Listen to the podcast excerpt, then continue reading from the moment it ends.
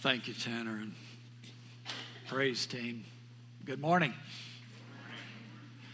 I don't know when I, I don't know what makes me more nervous is to share the, the teaching on Sunday morning when Barrett is here or when he's not here. I, I don't know, but uh, he's, he's not here today, so we'll go from there. I, am going to ask you just outright uh, any of you uh, want to admit that you made some New Year resolutions? Who, who, who made some New Year? Really? oh, I see this this right here. Yeah, yeah I did. I, I, I haven't done that in a while. I haven't done that in a while, but I I made two New Year's resolutions. One was to avoid preoccupation. That that's important for me more and more.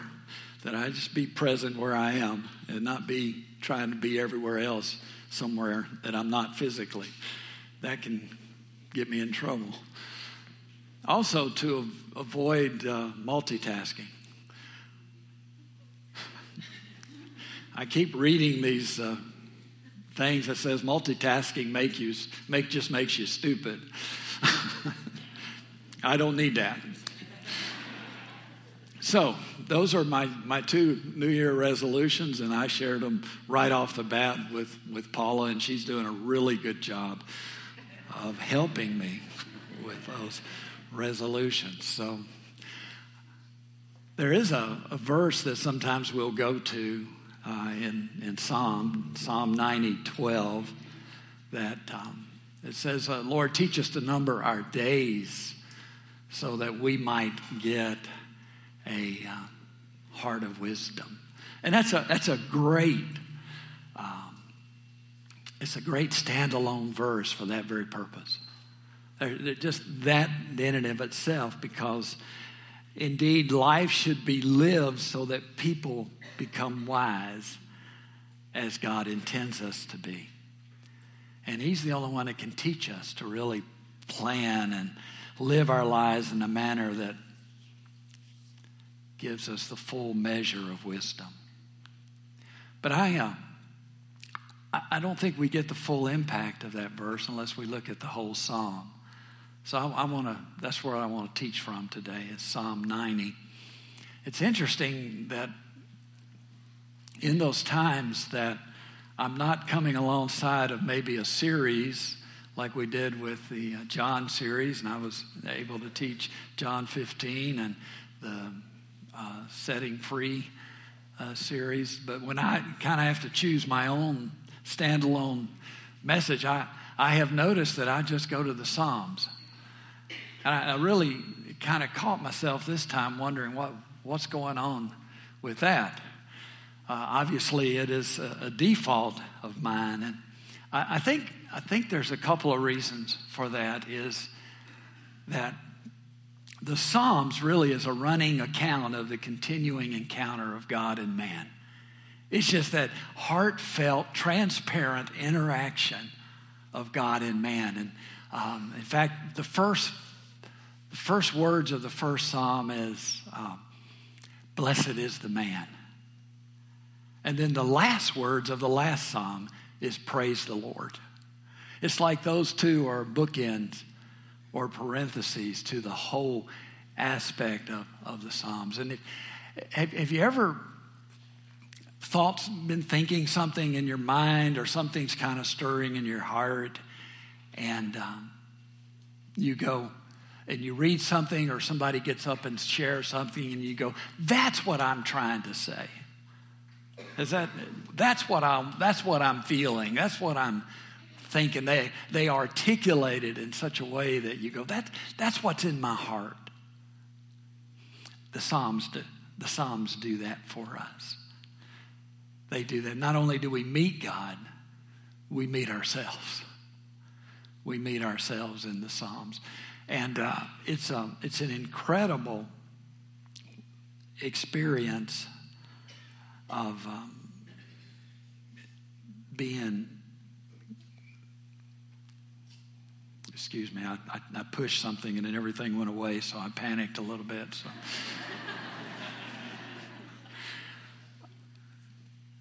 it's where we can learn how to encounter God and then also know what to expect from that. And that's no truer than in Psalm 90. That's what I want to share with you today. Now, psalm 90, it's, it's a psalm written by Moses. You know, we, we kind of associate the Psalms always with David, and he wrote a bunch of them, but not all of them. And this one was written by Moses. That makes it the oldest psalm. Literally makes it the oldest psalm.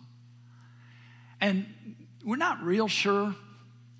There's no way to know this side of heaven when he wrote that.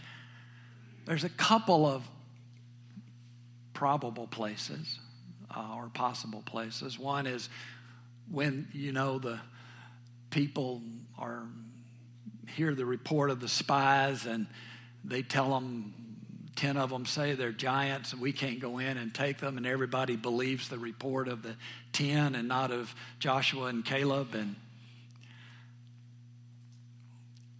they refuse to go in and disobey god and trust him and as a result of that god's wrath god's punishment the consequence of that disobedience was they were not going to get to go in to the promised land that generation was just going to have to die off before the people of God went in. That's a hard time. Think about Moses hearing that, dealing with that.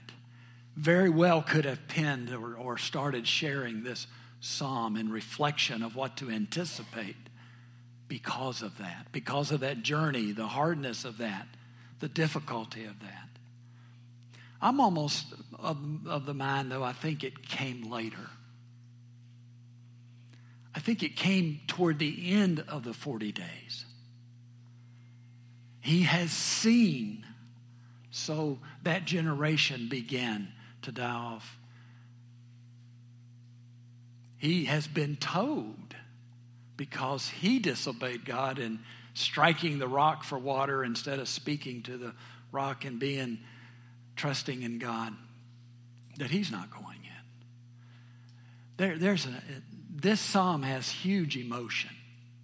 And I think it's, it's, it's in this reflection of where he's looking back to what has transpired and what he has seen. In, in, in, in Numbers 26, we know that all the men over 20 who refused to obey God and go into the promised land totaled 600,000. And they were told they would not enter the promised land, they would die in the wilderness. Now, that means that Moses spent 40 years watching 1 million funerals when you think about the men over 20 and their wives. That's literally 70 per day, about three each hour. That's heavy. That is, that is a heavy load to carry. And so, as I read this, this psalm, I, I want you to feel that emotion. Now, there is some hope. um, we're not going to stay in that, and there is some new beginning, but we can't appreciate the hope and the new beginning until we feel and experience what Moses did. So let me read uh, this, the Psalm 90. A prayer of Moses, the man of God, the man of God. Lord, you have been our dwelling place in all generations. Before the mountains were brought forth, or ever you had formed the earth and the world, from everlasting to everlasting, you are God. You return man to dust and say, Return, O children of man. For a thousand years in your sight are but as yesterday when it is past, or as a watch in the night, to sweep them away as with a flood. They are like a dream like grass which is renewed in the morning. In the morning it flourishes and is renewed. In the evening it fades and withers. For we are brought to an end by your anger. By your wrath we are dismayed. You have set our iniquities before you, our secret sins in the light of your presence. For all our days pass away under your wrath. We bring our years to an end like a sigh. The years of our life are 70, or even by reason of strength, 80. Yet their span is but toil and trouble. They are gone soon, and we fly away. Who considers the power of your anger and your wrath according to the fear of you? So, teach us to number our days that we may get a heart of wisdom. Oh, return, O Lord. How long? Have pity on your servants. Satisfy us in the morning with your steadfast love, that we may rejoice and be glad all our days. Make us glad for as many days as you have afflicted us, for as many years as we have seen evil. Let your work be shown to your servants and your, your glorious power to their children. Let the favor of the Lord our God be upon us and establish the work of our hands upon us. Yes, establish the work of our hands. We can see the elements of Psalm 90 kind of fall in three places. There is a confession that we'll look at, there is a lament, and there's a petition. The main point today that I want to just share with you and just kind of emphasize is that our limited, troubled days make it imperative we learn to use our time wisely and urgently seek God's compassion, forgiveness, and purpose for our lives. I called this uh, teaching um, Living Daily with Eternal Urgency. And that's kind of an odd combination, and I hope to unpack that a little bit. But living daily with eternal urgency. But in our limited, troubled days, it is imperative we learn to use our time wisely, count the days, count our times, and urgently seek God's compassion, forgiveness, and purpose for our lives. It is paramount that we urgently move into desperate dependence in our Lord. So let's look at the confession first. A, a, it's really a confession of faith. And, and the first two verses, he sets the framework for the whole psalm. If we got to the lament first, it would be a hard place. It would be a hopeless place. It would be it would be a place of, of, of, of, of no direction or no comfort. He, start, he doesn't start with lament, he starts with the confession. And the confession is that God has ever been our refuge.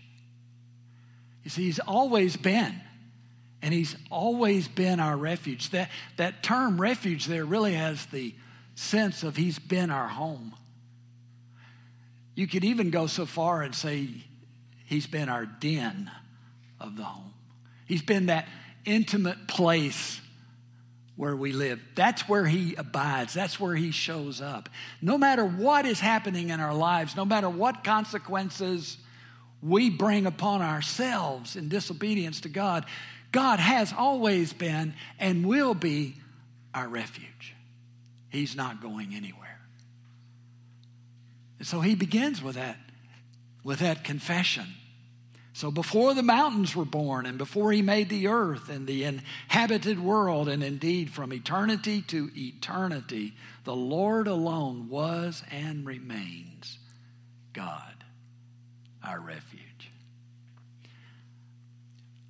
in Exodus 3 13 through 14, we see Moses' encounter with God at the burning bush, and God saying, You're going to go tell Pharaoh to let my people go. And they're having this argument about that. And, and, and one of the things he, he asked um, God in the midst of that, really trying to kind of get out of it, he, he says, um, Well, okay, then if I come to the people of Israel and say to them, The God of your fathers has sent me to you, and they ask me, What is his name? What I shall say, what shall I say to them? And God said to Moses, I am who I am. And he said, Say this to the people of Israel I am has sent me to you. Well, when I, when I was in biblical studies in seminary, I, um, I did a I, I did some study in learning Hebrew, enough to where I could take a course in Exodus and study the Hebrew text. Now, I was a lot smarter back then than I am now. My research paper was on this text. What I didn't know before I started studying Hebrew is that there is no um, tense in the verbs of Hebrew. You don't conjugate verbs in Hebrew. Context determines tense in Hebrew, which makes it interesting sometimes. And, and the more I looked into this, there was nothing to say that that said, I am who I am. That's how we understand it. That's where I landed to believe that it encompassed everything. But it could just as easily have said, I will be who I've always been. That came alive to me. That came alive to me. I am is being now and, and will always be who I've always been. God is always there, and He is always our refuge. And that's the confession here. That's what the psalmist is declaring. So we can't miss that. And we've got to lay our foundation on that. Then he moves to the lament.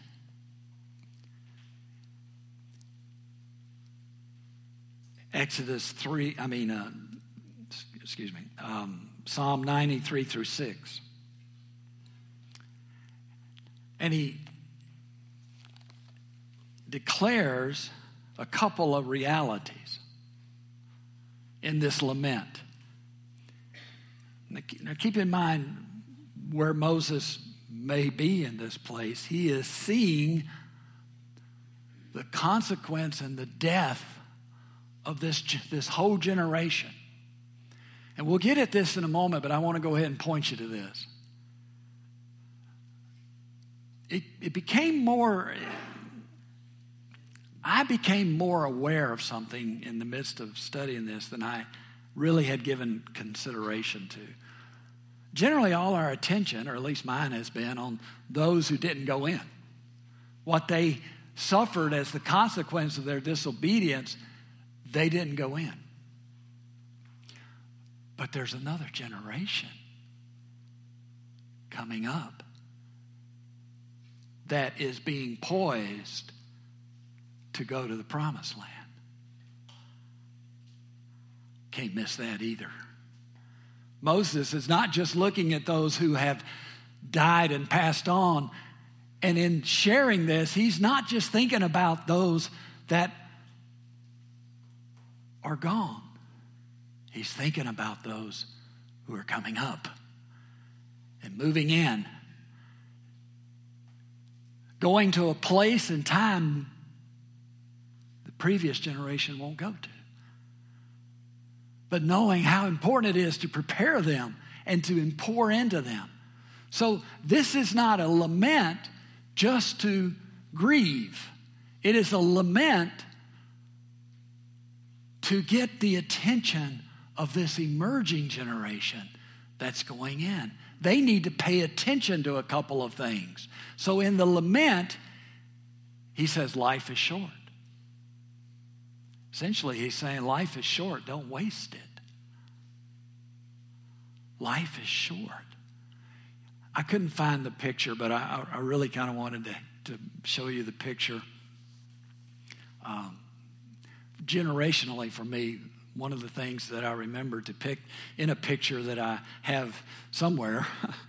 We've moved a couple of years ago. I don't know where that picture is, but it's it's it's my granddad, my dad, me, and then my son. It's the four generations of of guys here, males. Generation. Here's here's my granddad, my dad, and here I am. And there's my son. Well, granddad passed away, and we all moved up. My son adopted a son, and we had the four generations, but I'm in a different seat. Six years ago, my dad passed away, went to, to heaven, and we moved up again, or I did. And it, it hit me one day. Over here, I was looking at the patriarch, if you would. Now I am in that seat.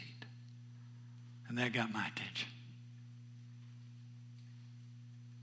Now, granddad and dad lived to a ripe old age. They were in their late 80s. So I'm not panicking about that. I just had my physical. I got good numbers.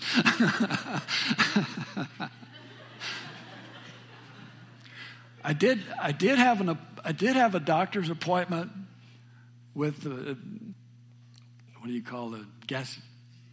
Help me out here, gas, gastro, gastrologist.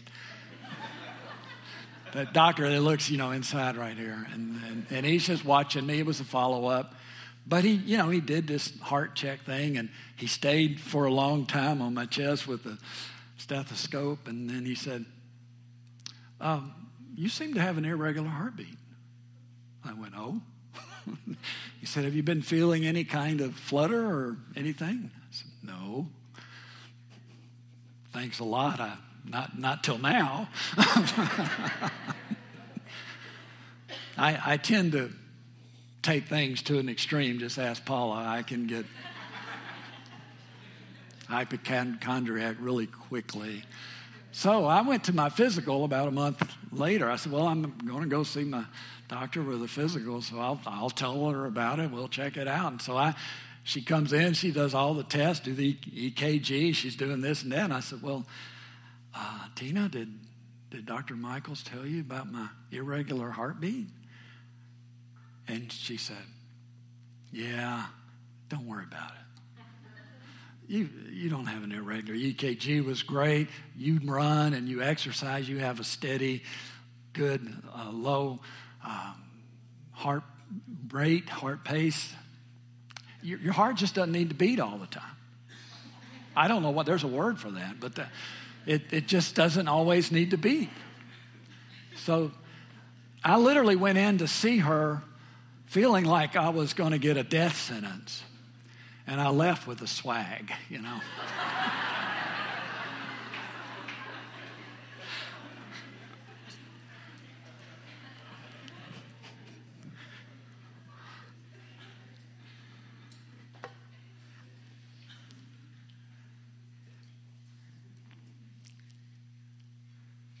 But the truth of the matter is, life is short. In the span of eternity, we're just a dot. We're just a dot. In fact, the psalmist says, For God, a thousand years is as yesterday just passed. I can't even remember yesterday, but it's gone. And for God, that's like, that's a thousand years. It's like the night watch That's just a portion of the night. And that's what our life is like. Now, I don't say that to depress us or discourage us. Remember what he started with? God is our refuge. God is our refuge. God is present and he engages us within eternity. He meets us where we are in this span of time, in this dot of time. God is present and with us and is our refuge. He cares that much. He's that personal. I mean, He was here before anything, but He's that personal and He cares for us. But life is short, so we need to pay attention to that. And we need to let that create a sense of urgency for us about how we live. He also says that we live in a broken world and we are broken. Now, by that I mean we are living in a fallen world from sin. We see that every day. We encounter that through means of news reports, um, social media, anything, just personal experience. We run into that all the time. We live in a fallen world. We're in a broken world. But we're also broken because of our own choices and our own decisions. For the Bible says in Romans, and Paul says, all have sinned and fall short of the glory of God. What, what he's talking about here in verses 7 through 11 is that there is the wrath of God that we must recognize, that we must acknowledge. You see, when, when we disobey God, when there's sin, the wrath is baked into that. It's not God over here trying to cast thunderbolts into our lives, it's built in. The wrath of God is built into disobedience. We experience that as the spiritual and natural consequence of our actions. That's what Moses was seeing with that generation. He was seeing that generation of people who had disobeyed God experiencing the spiritual and natural consequences of that disobedience. They weren't going in to the promised land. God was still their refuge. They still lived life and God was still their refuge. They had children to invest in.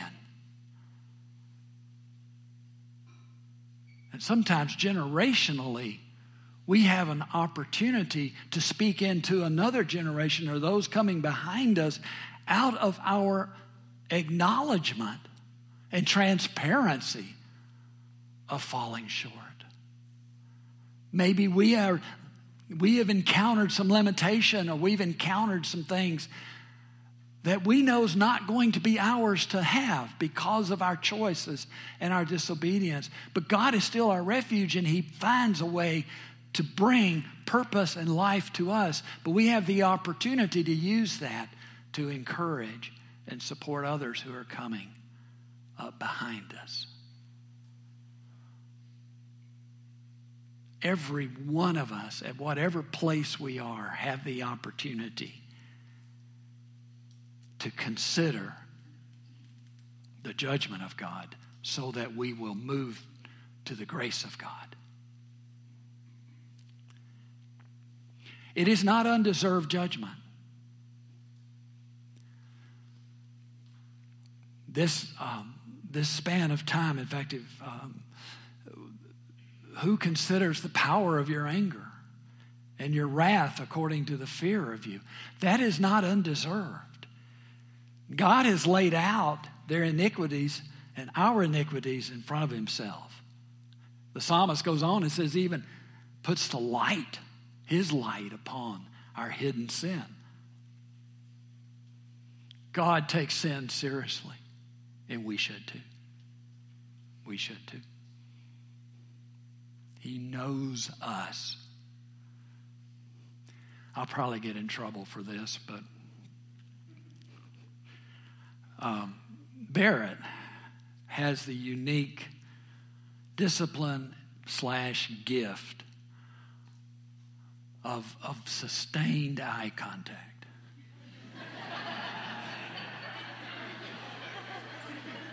Have you noticed? I love it. I mean, he's there with you. It doesn't matter where you move, you, you don't get away. and not only is he able to do that face to face, but he does that in, in, the, in the body when he's teaching. He'll glance over here, and I know every one of us are thinking he's looking straight at me. my grandkids, two of my grandgirls who've come from time to time, the first time they came, and we had a great time of worship. We went out and I asked Abby, I said, Abby, what'd you think? What'd you think of what'd you think of Barrett? She said, Paul, he looks into your soul.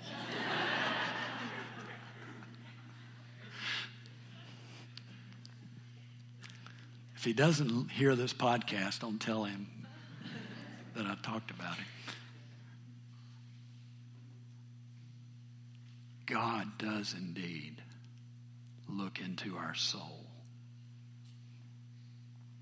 There is not a thing we hide from Him. Not a thing. And that which we're trying to hide the most, He shines the brightest light upon. Not so He can be mean, not so that He can bring great harm upon us, so that He would bring life to us. Because that sin is killing us. That sin is killing us. And his light brings life. But those are the laments of the psalmist that life is short and we live in a broken world and we are broken. So there's the petition. This will go fairly quickly. The petition, I see it as one. We could make the case there's three, but I, really see it as one, and the other two is an extension of the one. And that one petition is Psalm 90 12. Teach us to number our days for a heart of wisdom. It's like if out of the lament with the assurance of him being our refuge, Moses says, not only for his own sake, but for the sake of those who are still present in this generation and those who are moving in to the promised land. And, and this, by the way, was a psalm of worship. So this is something they shared over and over and over again. And they were being reminded that because God is our refuge and because life is short and because we see the wrath of God when we disobey, Lead us, O Lord. Teach us, O Lord, to number our days for a heart of wisdom, that we might focus on the very thing that will bring maximum obedience and impact. Paul said it another way in Ephesians 5. He said, Be very careful how you live, but as not as unwise, but as wise, making the most of every opportunity because the days are evil. Number your days means grab a hold, be attentive, don't waste the opportunity. And that's what he's saying. So it leads to two eternal expressions, two, two expressions of what I call eternal urgencies. It's not an urgency that we all of a sudden decide in a panic we got to do something. That's not the urgency here. Or it's a list that we got to check off. We, we can do that, but it gets us in trouble. That's not the urgency. The urgency is in verses 13 through 15. First of all, urgently seek God's compassion. Out of all that we've acknowledged, just lean in and move into the compassion of God. He leads his people to petition the Lord to make them joyful as many days as they have been sad. It's an interesting thing here. He said, Lord, please give us the same proportion of blessing that we've had of suffering and sadness. That's an amazing image. First of all, it says that consequence, that wrath, that residue doesn't go away. It's just covered up, or grace comes up alongside of it. Sometimes we deceive ourselves and think, I thought that was over, I thought that was gone.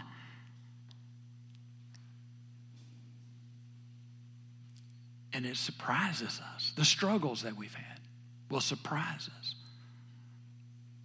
I, I, can, I can talk with you about those things that, that continue to be in the back of my mind because of decisions and actions in a previous day. That, that doesn't go away. But when you move into the grace of God,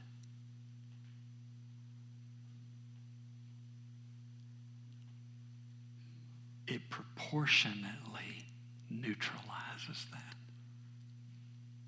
And I don't understand all that. But I think it's important to know that His grace and power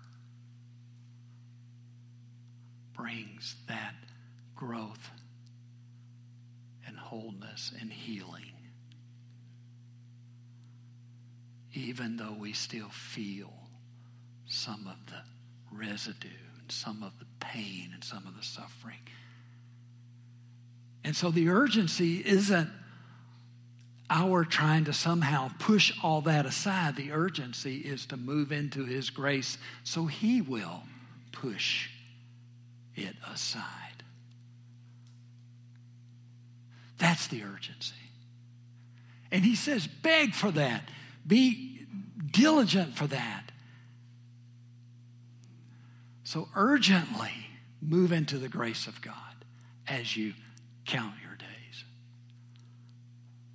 And then the last one is urgently know God's work. Um,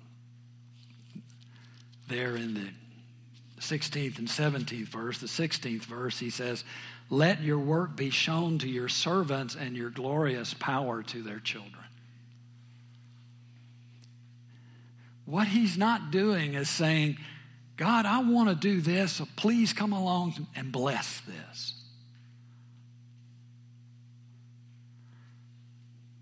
That's not the urgency.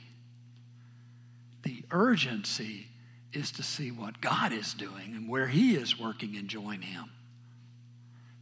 Be compelled by His work, by His activity, be in tune with Him to know where to join Him, not try to venture off into something that is of our doing and then ask Him to bless it. It doesn't work that way.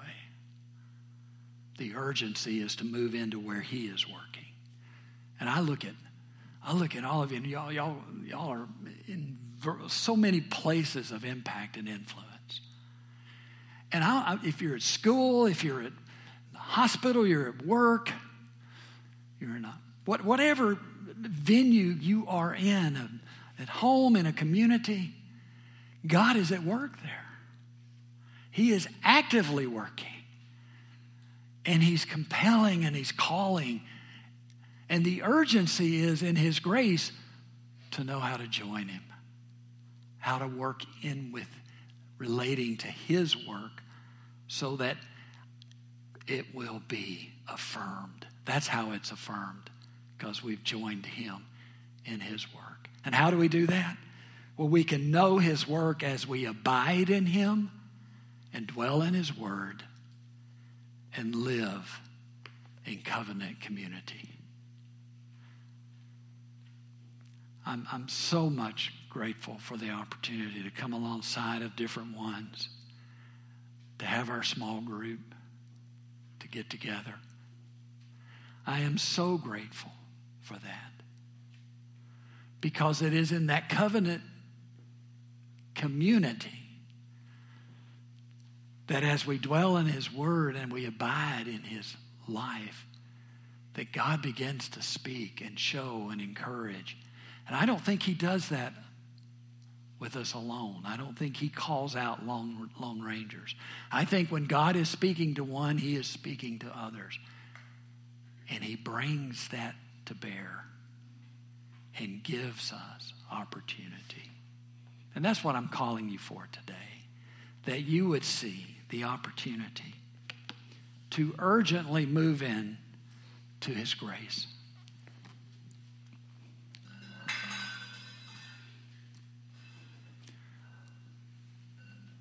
To urgently move into where He's working.